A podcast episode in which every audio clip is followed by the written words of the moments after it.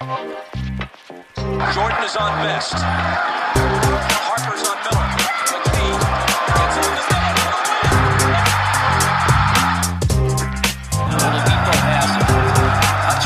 Here's a long three by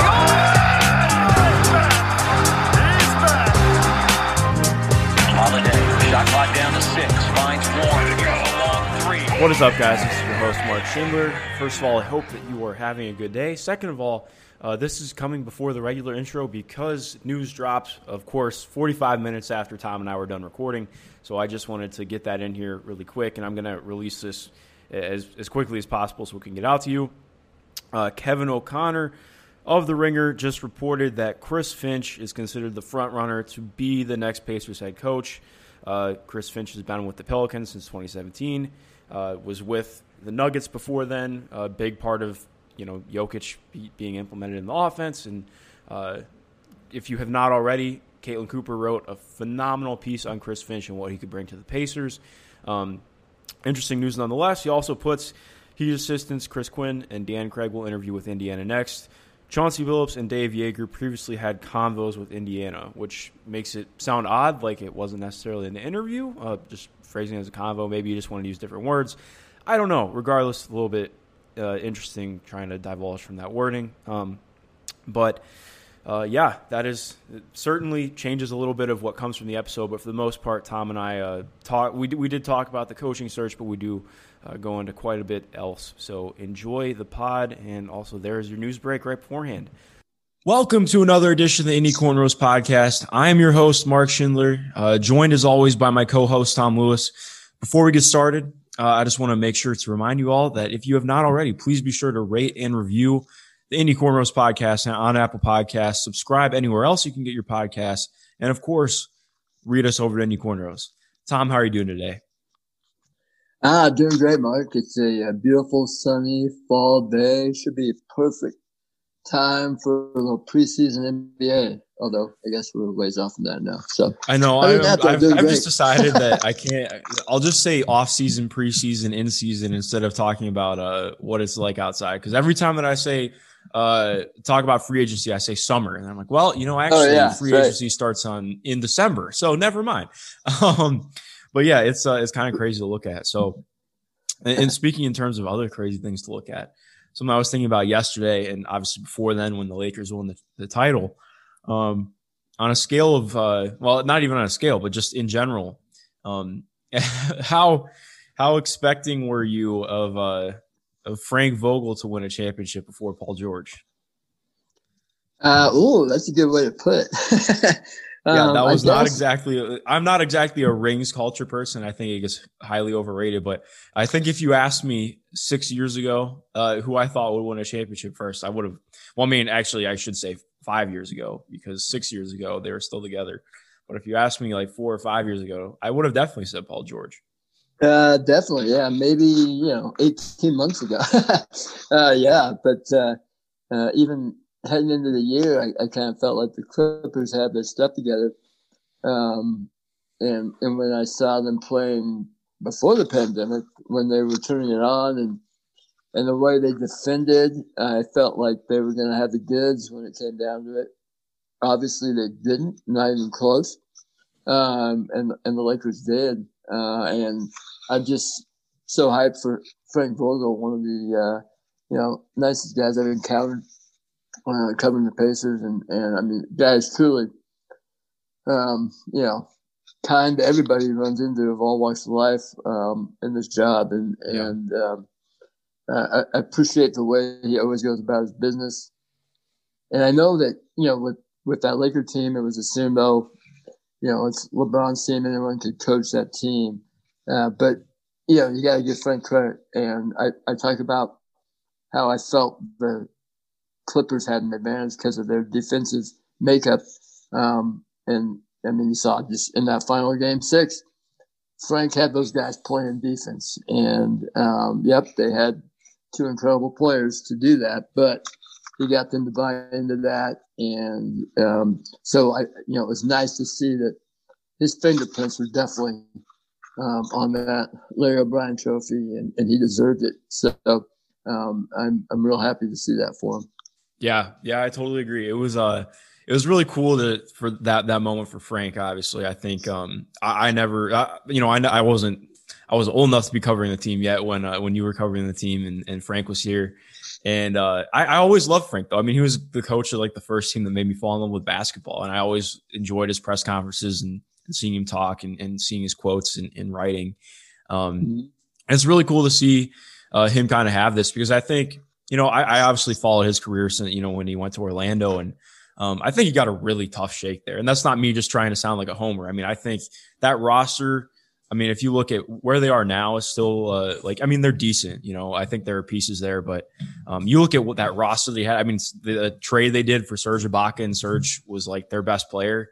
Uh, that was just a confusing team, man. And I, I, can't, I don't, I don't, I can't think of one coach who would have gotten to, to drag that team into the playoffs. So, um, I think Frank got. Uh, it's just cool seeing him get this opportunity with the Lakers because I know, you know, at the beginning of the season, everyone was talking about how you know oh he's going to get fired and Jason Kidd's going to be the head coach in in uh, in two or three months. And um, so it's just been kind of cool to see. And like you mentioned with with him really being a coach I think there's always that moniker of you know if a, a guy's coaching LeBron James well really LeBron James is the coach. And I think that's true to an extent. But um, I mean like you like you said I mean watching that defense you can totally see some of uh, some of Frank's wrinkles on that and and everything he did to to that and so yeah, it's just been a cool moment. I'm, I'm not, I don't think I'll ever applaud a Lakers championship, but I actually really enjoyed watching yeah. this group. To be honest, I, I, I, thought they were a really fun group to watch play. I, I, actually could couldn't stand the Clippers more, to be completely honest with you. Um, but I really, yeah, it's uh kind of crazy to say that this this first uh first year of being around the NBA and, and writing about it and podcasting about it is over. Yeah, you're right. It, it, ends in a hurry, and then the next one gets here in a hurry. Believe me. yes. Hopefully, it gets here a little sooner than we know at this point. That's completely unknown at this point. But yeah, just back, kind of wrap up on Frank a, a little bit. Um, I just I, I, love the idea of you know after after the game, he was asked a great question about um, why he was the, the right coach for this group, um, and he mentioned you know with all that talent and LeBron James and all that, someone had to had to be in charge of the details, and, and he's he is a perfect person for that. I mean, that's how he made his bones in the league is developing game plans and, and getting the team to um, focus on um, you know where they had advantages game to game, and he you know in that sense he's a, he's a grinder and, and he's able to get those details and and figure out ways to adjust to you know put the team in, in uh, good position. And you know he even did that in that final game um, when he adjusted his starting lineup, and and again, you know that defense shined through at the uh, at the ultimate moment for him. So uh, again, kudos to Frank, and I guess the Lakers, as painful as you say that that, that is to say. Yeah, a little bit, a little bit, but uh, got to give credit to good basketball, man. I'll always, I'll always appreciate watching a good basketball team play. So I, I can't, can't fault them. Yep. Um, so it's interesting too because it brings up another thing for me. You know, a lot of people have. Uh, I gotta stop saying just a lot of people. That's a, that's a very sweeping attribution. I have seen people say, um, you know, just in regards to, to team building. I know there was a, a, report that came out. It was, of course, one of the random GMs or random front office person, you know, that always gets quoted. It's like just says uh, an, an anonymous front office source in the league. So you know, it could be anybody. Mm-hmm. Um, but you know, they talked about uh, in the quote how they they're their team is planning on, you know, adding, you know, a rotation level big or something like that. And I, I, you know, I think there's been a lot of rumblings of that for teams having to, you know, get larger to play with the Lakers. And I think it brings up a lot of interesting stuff for me, especially in terms of a, a Pacers team, you know, tying it back to, to the team, um, that, that is trying to be different. And I think, uh, you know, we, we, we saw so much of, you know, you can look at in the nineties, um, all these teams who who brought in big men or drafted big men because they thought they'd be able to play against Shaq for a couple minutes. Um, and it, lo and behold, it did nothing. Um, and, you know, again, sweeping generalization, but for the most part, your Todd MacCullochs and Collins Collins brothers, basically anybody who played for the Nets for about three years uh, at the center position was absolutely atrocious against Shaq, as were most people, to be fair. Um, but I mean, you look at also, I mean, everything that happened with Golden State um, all these teams trying to replicate the, the, the the basketball brand that they played, but not being able to replicate that because of so so many of the nuances that make Golden State made Golden State special. And I'm talking pre Durant. You know, I mean, that mm-hmm. team was just phenomenal on both ends. I think that's what gets lost for me. Like their their offense was obviously incredible, and you know, I think Steph in 2015 uh, was just a revelation, or I should say, yeah, it was 20, 2015. Uh, it was just a total revelation. But I think their defense was always what stood out to me, Tom, because I think that's the first time that we ever, at least in my life, that we saw like the prevalent switching. Because you think about just two years before, that Indiana team was like based completely on Roy literally sitting under the basket, and he was great at it uh, for until he wasn't. Um, and I mean, David West hard hedging. Like, I can't tell you the last time that I saw someone consistently hard hedge um, a, a, ball screen in the last five years. Like, uh, so I mean, the, the, the game has changed so much, and I think what my point is, we don't want to try and be like the Lakers or be like that old Golden State team. You have to try and find the new brand of playing that suits your team and your personnel best. So I think that's something that that's really interesting to me in looking at this Pacers team and where they're headed moving forward. And I, you know, it's not like I think that that Kevin Pritchard is too worried about trying to be like the Lakers or anything, but um, just in terms of talking to to some of the people who listen to our podcast, and um, you know, I think that's some interesting thing to look at in terms of team building and and, and what the team is doing. Yeah, you're right. You, you can't you know, you're not you're not going to replicate, you know, the the Warriors and, and that that shooting combo, uh, of Steph and Klay, and oh by the way, as you mentioned, those two guys' dedication to doing it on the defensive end was you know incredible. I, I mean, having seen Klay Thompson college and everything, you know, I never thought he would evolve into that type of a two way player that is just, you know, lethal, and he has. I mean, he I think he really enjoys the defensive end as much as he does shooting now, the way he has played. Um, and in the same way, when you, when you talk about those Pacers teams with Roy Hibbert and, you know, it was Roy Hibbert and then massive wingspan with all those other guys playing D. And that was their way of being different um, and having success that people, you know, more success than most people thought they would have and getting to those Eastern Conference finals and giving LeBron and the Heat those those challenges, um, they were playing a little bit different.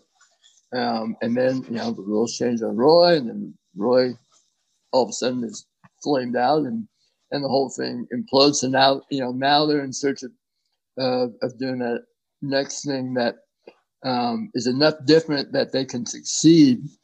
Uh, you know, they, they, kind of had tried the double bigs. You know, we, we you know talked about that ad nauseum. Um, really? I can't remember the last time we talked about that. there, I, I feel, I still feel, you know, the ceiling, you know, it, it, I don't think they're going to get there. I mean, those guys are young still, but I think, you know, I, I kind of agree with the approach that, oh, the assumption that that's going to have run its course and, and they're trying to do something different, different type of offense and that type of thing. Um, but again, just like you're not going to replicate Steph and Klay, like you say, you're not going to rep- replicate um, Anthony Davis as a you know just a long, you know, extremely talented big guy that create can create a mismatch um, whenever he shows up to play. Um, and you know the, the thing with the Lakers is the shelf life. Who knows how long it'll be because um, you know how long those guys will stay together. Age is obviously an issue with LeBron um, and health. So um, you gotta you gotta you know kind of develop your plan, and that and that goes back again to Frank. You know, developing you know he developed that group with Roy and and figured out a way to utilize Roy Hibbert um, and maximize what he had to offer, um, and that team followed and it worked. Um, now, yeah. now you know they're going to have a new coach come in, new new system, and probably some new players, and, and how are they going to maximize that um, and, and try to create an advantage? Um, that is seems like a major challenge at this point um, for this team, but um, that's what we're we have to we have to watch and, and hope that they can create.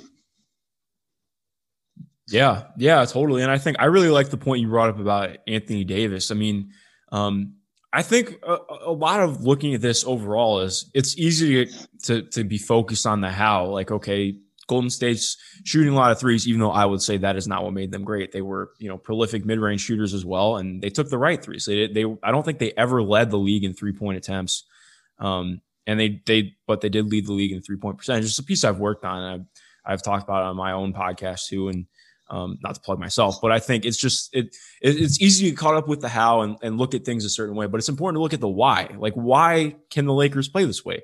Because Anthony Davis is the best defensive player in basketball. Even I, I picked Giannis Antetokounmpo for Defensive Player of the Year, even though my vote does not count yet. Um, you know, we got we got time.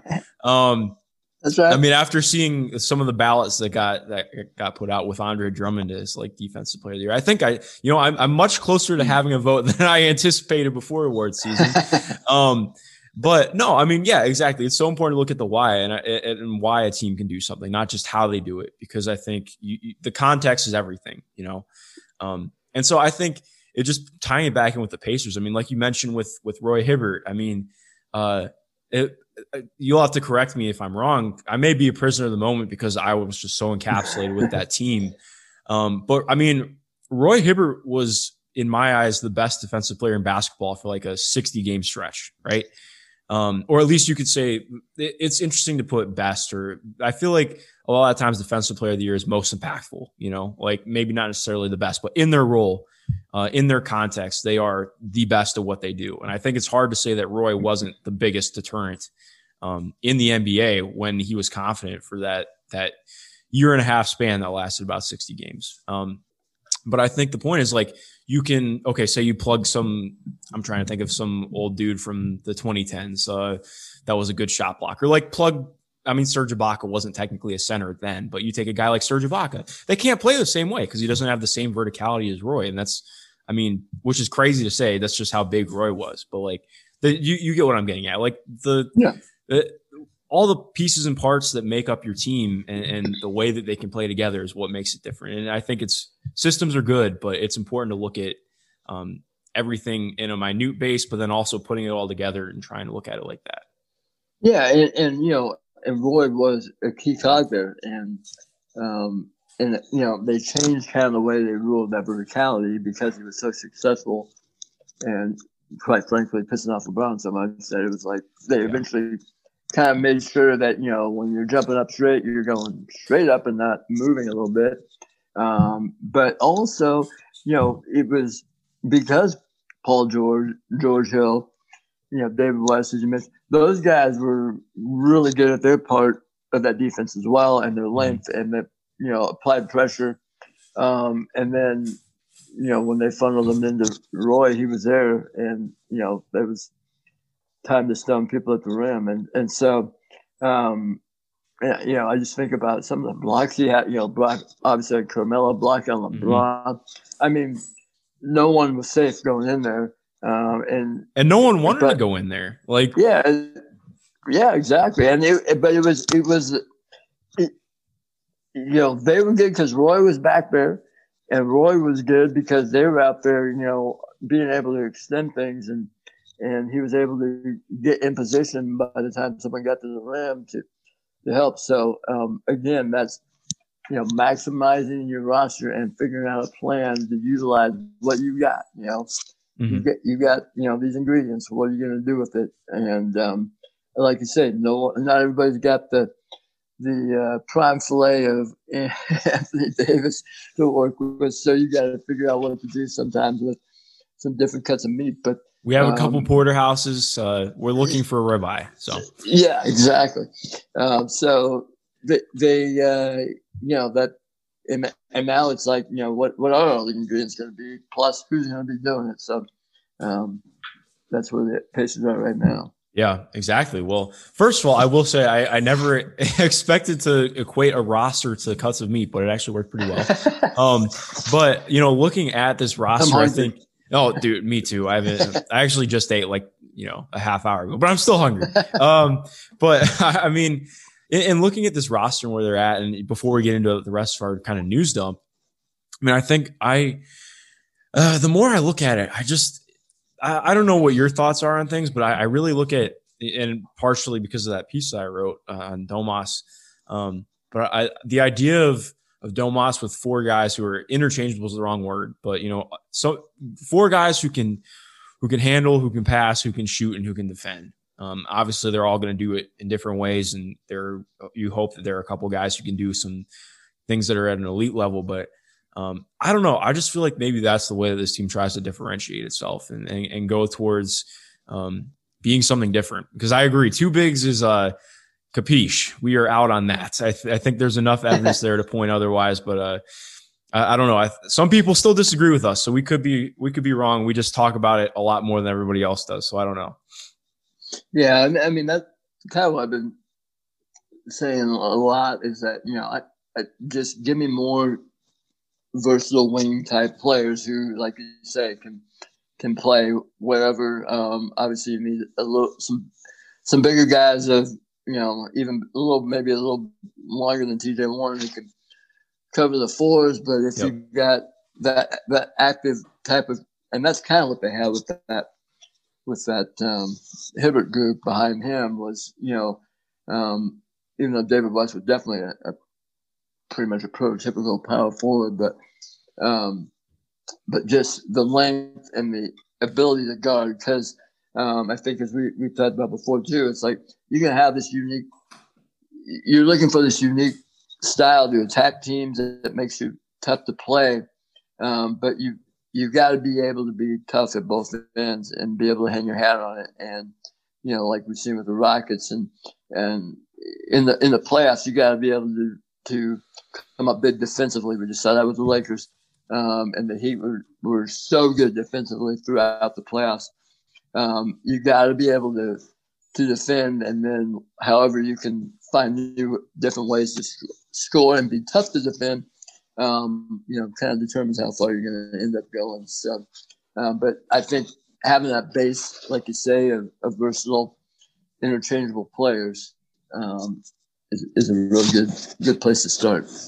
Yeah, yeah, definitely. And I think you know one interesting fact that I do like to point out. I put I I, I went on like a really big deep dive on some historical teams to for that article I wrote, and I think there were. I mean, you talk about that that Pacers team. One thing that I think has to be different for this t- version and get over the hump because I think it's it's easiest to point at that one because that's the most successful the team's been since 2004. You know, mm-hmm. um, you know, I think that team was really good and one thing that I guess kind of two points off that, you know, people always talked about Frank as being a good defensive coach, but not a great, you know, uh, offensive coach. And I, I also mm-hmm. would just have to point to what, I mean, where's the offense coming from? Um, I mean, young Paul George was not super efficient. Um, he wasn't the same prolific shooter that he was now. I mean, is now. Um, I mean, because he went from he was a good shooter in Indiana, and to like his last year, he became an even better shooter. But then in Oklahoma City, I mean, he became a prolific high volume shooter. Um, yeah. You look at, I mean, George Hill is a nice off ball threat. He can run pick and roll. Um, Lance Stephenson can run pick and roll a little bit. Uh, he's okay scoring on his own. David West can hit anything out to, I mean, I think he could shoot threes now, but he could hit anything out to like 18 feet then. Um, but really, there just isn't a ton of offensive creation on that team. So I, I that's one thing that I, I think yep that I, I, always come back to, and I that, that's why the Evan Turner trade was made, right? I mean, you need that that offense was, I believe that was the uh, in 13, 14. I hold on, I have it in my notes. I believe that offense was in the 20s, and it's interesting to point out because my point in talking about this is you have to have balance on both ends, like you mentioned. I think it ultimately, I think it's going to be a more offensive offensively balanced team or like a more offensive leaning team, um, which mm-hmm. will be definitely different for, for this team, right? Um, but I think there has to be a, obviously finding balance on the defense end because yeah, you look at in so in 2013 they were 20th on offense and in 14 they were 23rd in offense. So obviously not mm-hmm. great, and I think that's yeah. what really killed them in the playoffs. Um, but I mean, obviously, like they had the, the number one defense both years, but um, so I think you look at this team and finding versatility and being able to play both sides at, a, at, at least a high enough level while, while being really good on one end.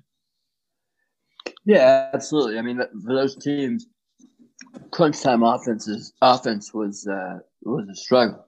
Um, you know, it was like okay, we're gonna, we're even up, and we we got um, get a bucket, and and it, it was always it was always tough to um, for that team to come up with buckets. So Um, and, and you're right, offensively. I mean, you know, George Hill was a good offensive player, but he was not consistent. He'd have this, you know, stretches of games where he didn't do much, and then he'd do something, and he'd say, "Oh yeah, my my teammates really got me to shoot more, so I did." It's like, okay, Yeah. how about every game? well, But- uh, I think I look at it too. It's really difficult to have an efficient offense when you're one of your primary options is posting Roy Hibbert like 12 times a game, right? Yeah. I mean, Roy was uh it- when he was confident, Roy was fine, but I mean, he was in terms of have you? uh, I I went back and I watched some of that 13 series. The amount of times that he double dribbles in the post and doesn't get called for it is like insane.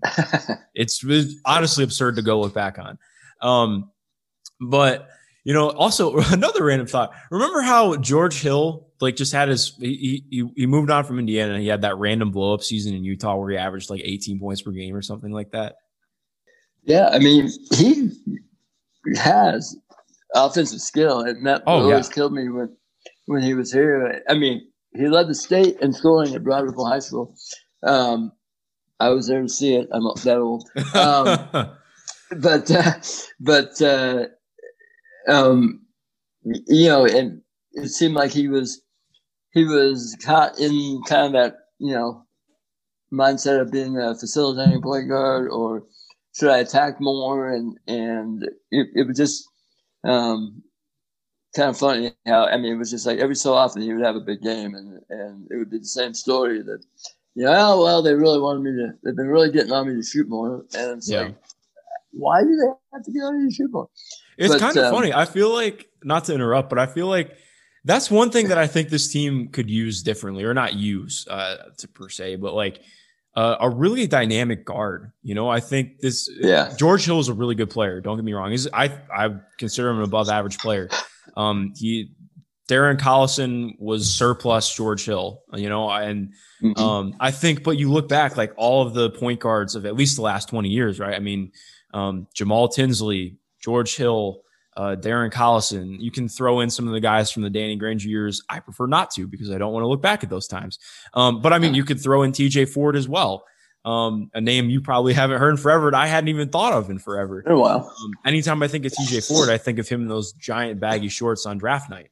Um, have you ever seen that picture? Yeah. Oh, yeah. Um, but I think like that's kind of what Malcolm brings. But I also want him off ball more. We've talked about that. But I think this team really needs somebody who's like a dynamic player at point. Because I mean, we've always had, um, or I should say, they've always had you know a really quality player who can distribute a little bit, who can score a little bit, but is not really particularly incredible at one thing. You know, I think that's uh, something that obviously it's it's hard to get those kind of players, especially now. Um, but I think that's it's just something that I, I look at for sure when looking back historically a little bit. Uh, yeah, you know, I, I mean, I think Brogdon does a pretty good job of creating shots for himself. Um, but yeah, it, it doesn't seem like the traditional type of guard you're talking about.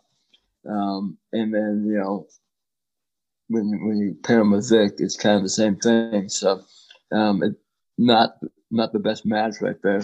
Um, but who knows? We we'll we'll see what what the future brings with that backcourt. Yeah, definitely. So uh, before I get caught up talking about TJ Ford's giant baggy shorts again, um, we will move to our news dump. So yesterday, Clevis Murray of the Athletic, I believe he contributes out of the uh, the Boston, uh, Boston. What would you even call it for a for a media thing? Uh, the Boston for the area. Athletic? What? Yeah. Well, yeah, for, Yeah, the for the athletic market. Boston, whatever, like Yeah. the the section of it. Um, but he he reported on the Pacers saying that Mike D'Antoni is still a candidate according to his sources, and Dave Joerger did not impress in his interview. But yeah, so also uh, Miami Heat Beat, which is part of Blue Wire Pods, um, and they do some writing as well. Uh, they reported today that both Dan Craig and Chris Quinn have interviews set up with the Pacers. So obviously that adds quite a bit to the coaching search, and I think there's a lot to dive in there. Um, first of all, looking at Dave Joerger not impressing, I think that was interesting to see yesterday, especially having that reported out. Um, what, what were your thoughts kind of on that? Yeah, I mean that you know obviously it, the the you know the the I guess the final round of interviews. I don't know where we're at here. It seems like I, I think face to face. I think we were on the second round of computer interviews or Zoom interviews or whatever, and then yeah. we're on to the human. I don't know. It's confusing, man. Anything yeah. could happen as far as I'm concerned. Uh, but I, you know, I, I have, find it kind of interesting that he Joerger was, you know, that somebody let out information that didn't go well. I'm assuming that would be from the Pacers side of things because I don't think Dave Joerger would want to, unless he really didn't want the job, um, would put that out. Uh, and you know, it, it's. I think we we've talked about this before, but there's so many guys on this list now, mm-hmm. um, and it's kind of interesting. I'm almost wondering if if Kevin Pritchard really didn't want to fire Nate McMillan or how that whole thing really went down. Because you yeah. would think if you were going to get rid of a coach, you already had at least two or three guys that you knew were um, on your short list and also interested. And it wasn't going to be, I mean, this has been a pretty public, um, you know, conga line of, of coaches that have uh, been going through the, the Zoom uh, list apparently. Um, and now, you know, it seemed obvious they were waiting around for the Heat to lose so they could talk to, um, you know, Quinn and Craig and add them to the list. But um, as, as uh, somebody on Twitter mentioned, you know, if you have 20 coaching candidates, you don't have any. And, and I'm starting to kind of feel that way. It's, it's um, the volume of guys is has been uh, interesting. At least those are reported. But um, uh, at, at this point, I guess you know if Mike D'Antoni's still in the in the mix, um, it, it appeared that he he you know after the Philly thing kind of fell through that he he was going to take some time off and, and may, maybe someone down the field house really is in the court of D'Antoni and, and keeping his name alive. Um, who that would be, I don't have no idea. But um, my my thing with all you know a lot of these assistants and guys who have been working with, with good programs and haven't have uh, you know supposedly a, a, pedigree of of the um, more of the modern offense uh, NBA at the NBA that Pritchard has talked about. Um, it's, it's so hard to kind of evaluate who might work and who might not um, when they haven't actually been in that position. And you know they're they're going to have something extra a la Frank Vogel with his coming in and bringing the smash mouth defense um, mentality right when he took over. Um, you, you, don't know what might work. And I, I kind of looked at, at similar with the NFL. I've been surprised this year. You know, the NFL, sometimes that happens. Assistants get picked up. You think they're going to be great because they're coming from a great uh, team, and then they don't work out, or they come from a college a lot of success in college. They don't work out, but sometimes they do. Um, and, and I know Rhule in, in Carolina this year surprised me because that, that team seemed like it was headed nowhere.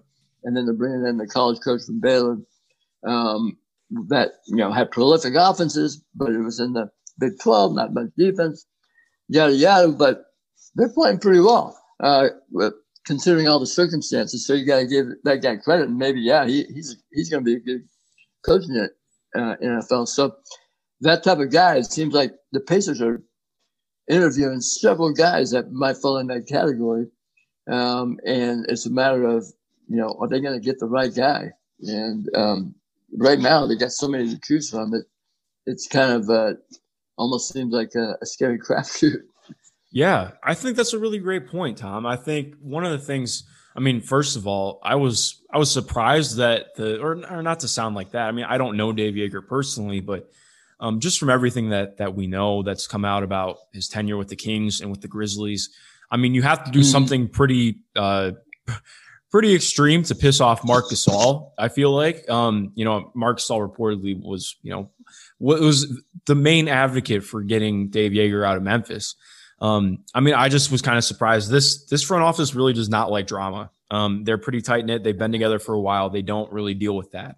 Um, I feel like that's been kind of, you know, at least since I I've been around and following basketball, that's been part of the Pacers. You know, you you don't we don't mess around in the front office. We don't mess around with hiring, and we don't mess around. We just play basketball. You know, um, yeah. at least that's my read on it.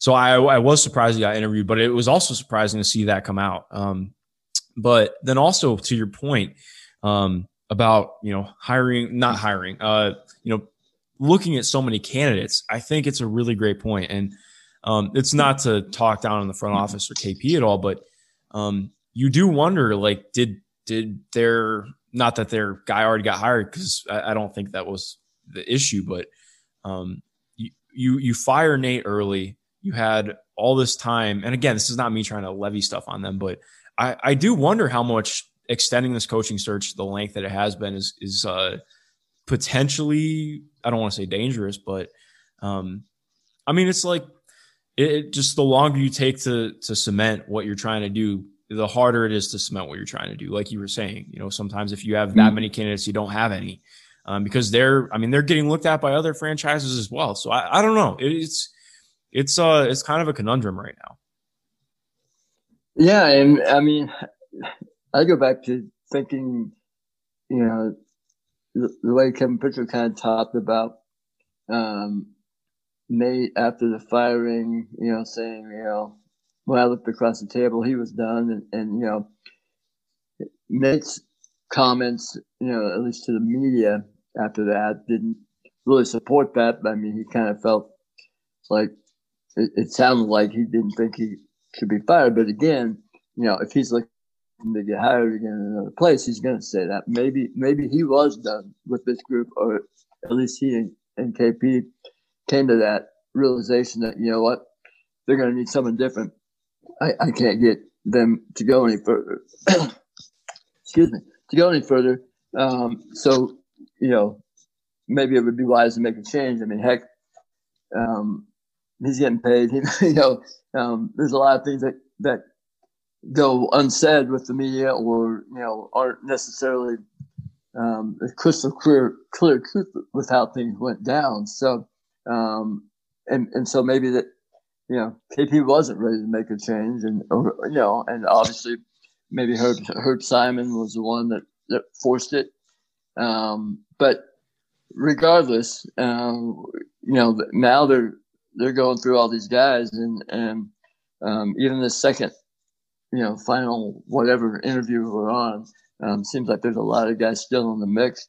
Um, you know, with all those assistants, and then you got a guy like Chauncey Billups, who's very intriguing, um, but also a gamble. And um, you know, the dice are the dice are being rolled down there at the field house right now.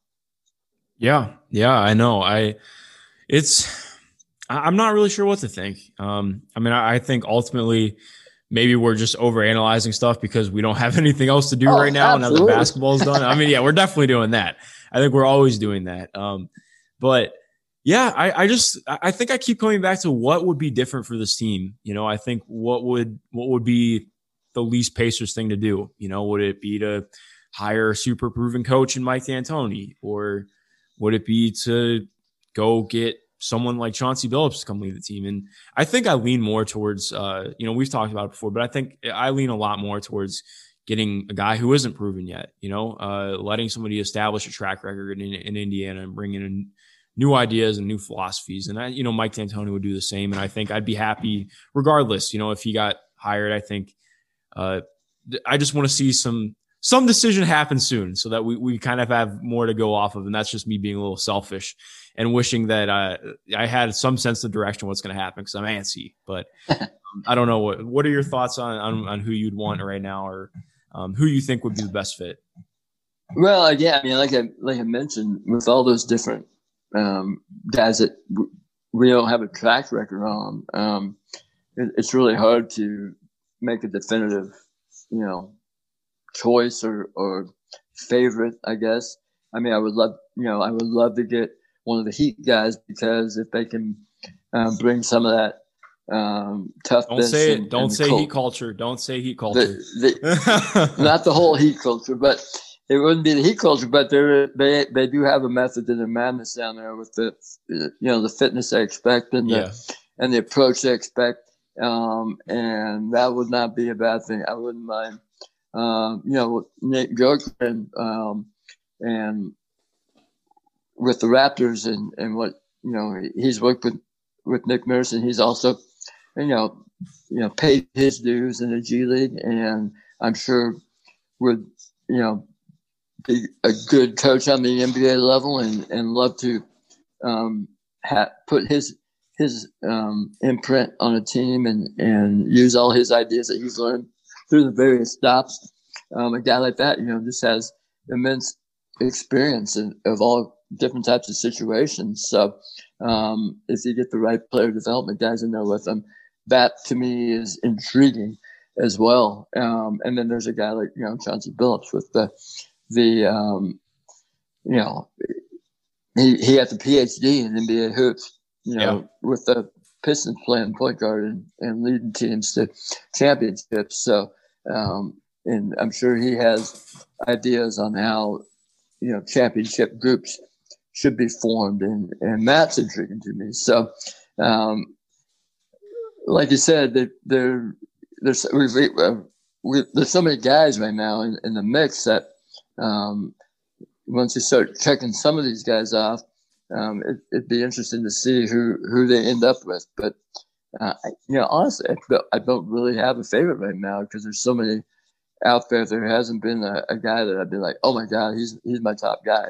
Yeah. Because um, I feel like they all have a little something that is intriguing and like, ooh, if we could dig into that part of this guy, his expertise, and add that, um, you know, it, it also almost becomes okay. That's great, but now uh, I'm ready to see what is this guy going to be working with, and how are they going to uh, adjust the roster uh, for this new coach. So yeah, um, and that matters as well. It's like, you know, we're assuming they're going to hire a coach before the draft in mid-November and, and free agency and all that.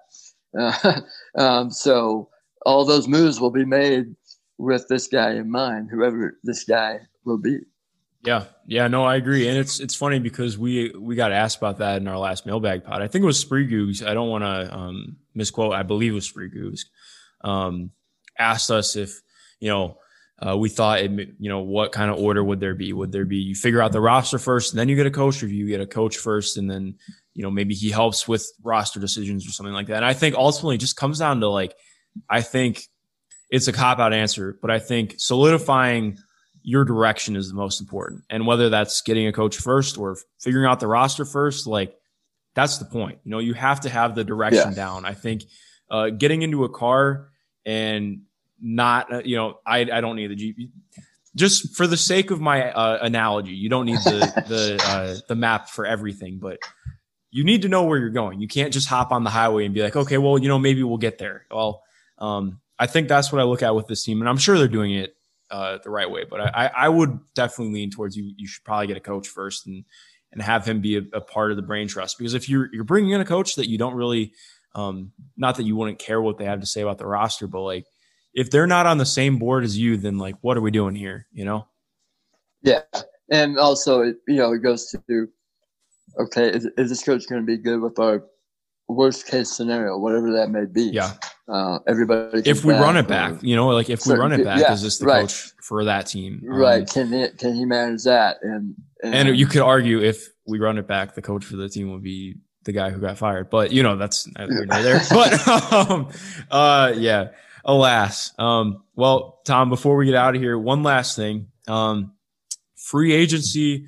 It is not 100%, but there was a report yesterday that it could potentially start on December 1st. So we mm-hmm. have a mm-hmm. lot more pods coming up before then, Tom. Oh, yeah. also, one really quick, exciting thing um, that I, I, I, forgot to text to you earlier, so I'll break it to you on the pod. We were a, a top 150 basketball podcast uh, this past week. So it's, uh, it's pretty exciting. Thank you to everyone uh, who's been listening. Oh hell, and, Mark Schindler, man, is a beast. He's oh come on, so hard at this. I love it. I love it. I'm trying my best. Congrats. Yeah. No, That's I just want to say thank you to everyone who's uh helping us out. We've done some pretty awesome things uh, since we got started. What six months ago now?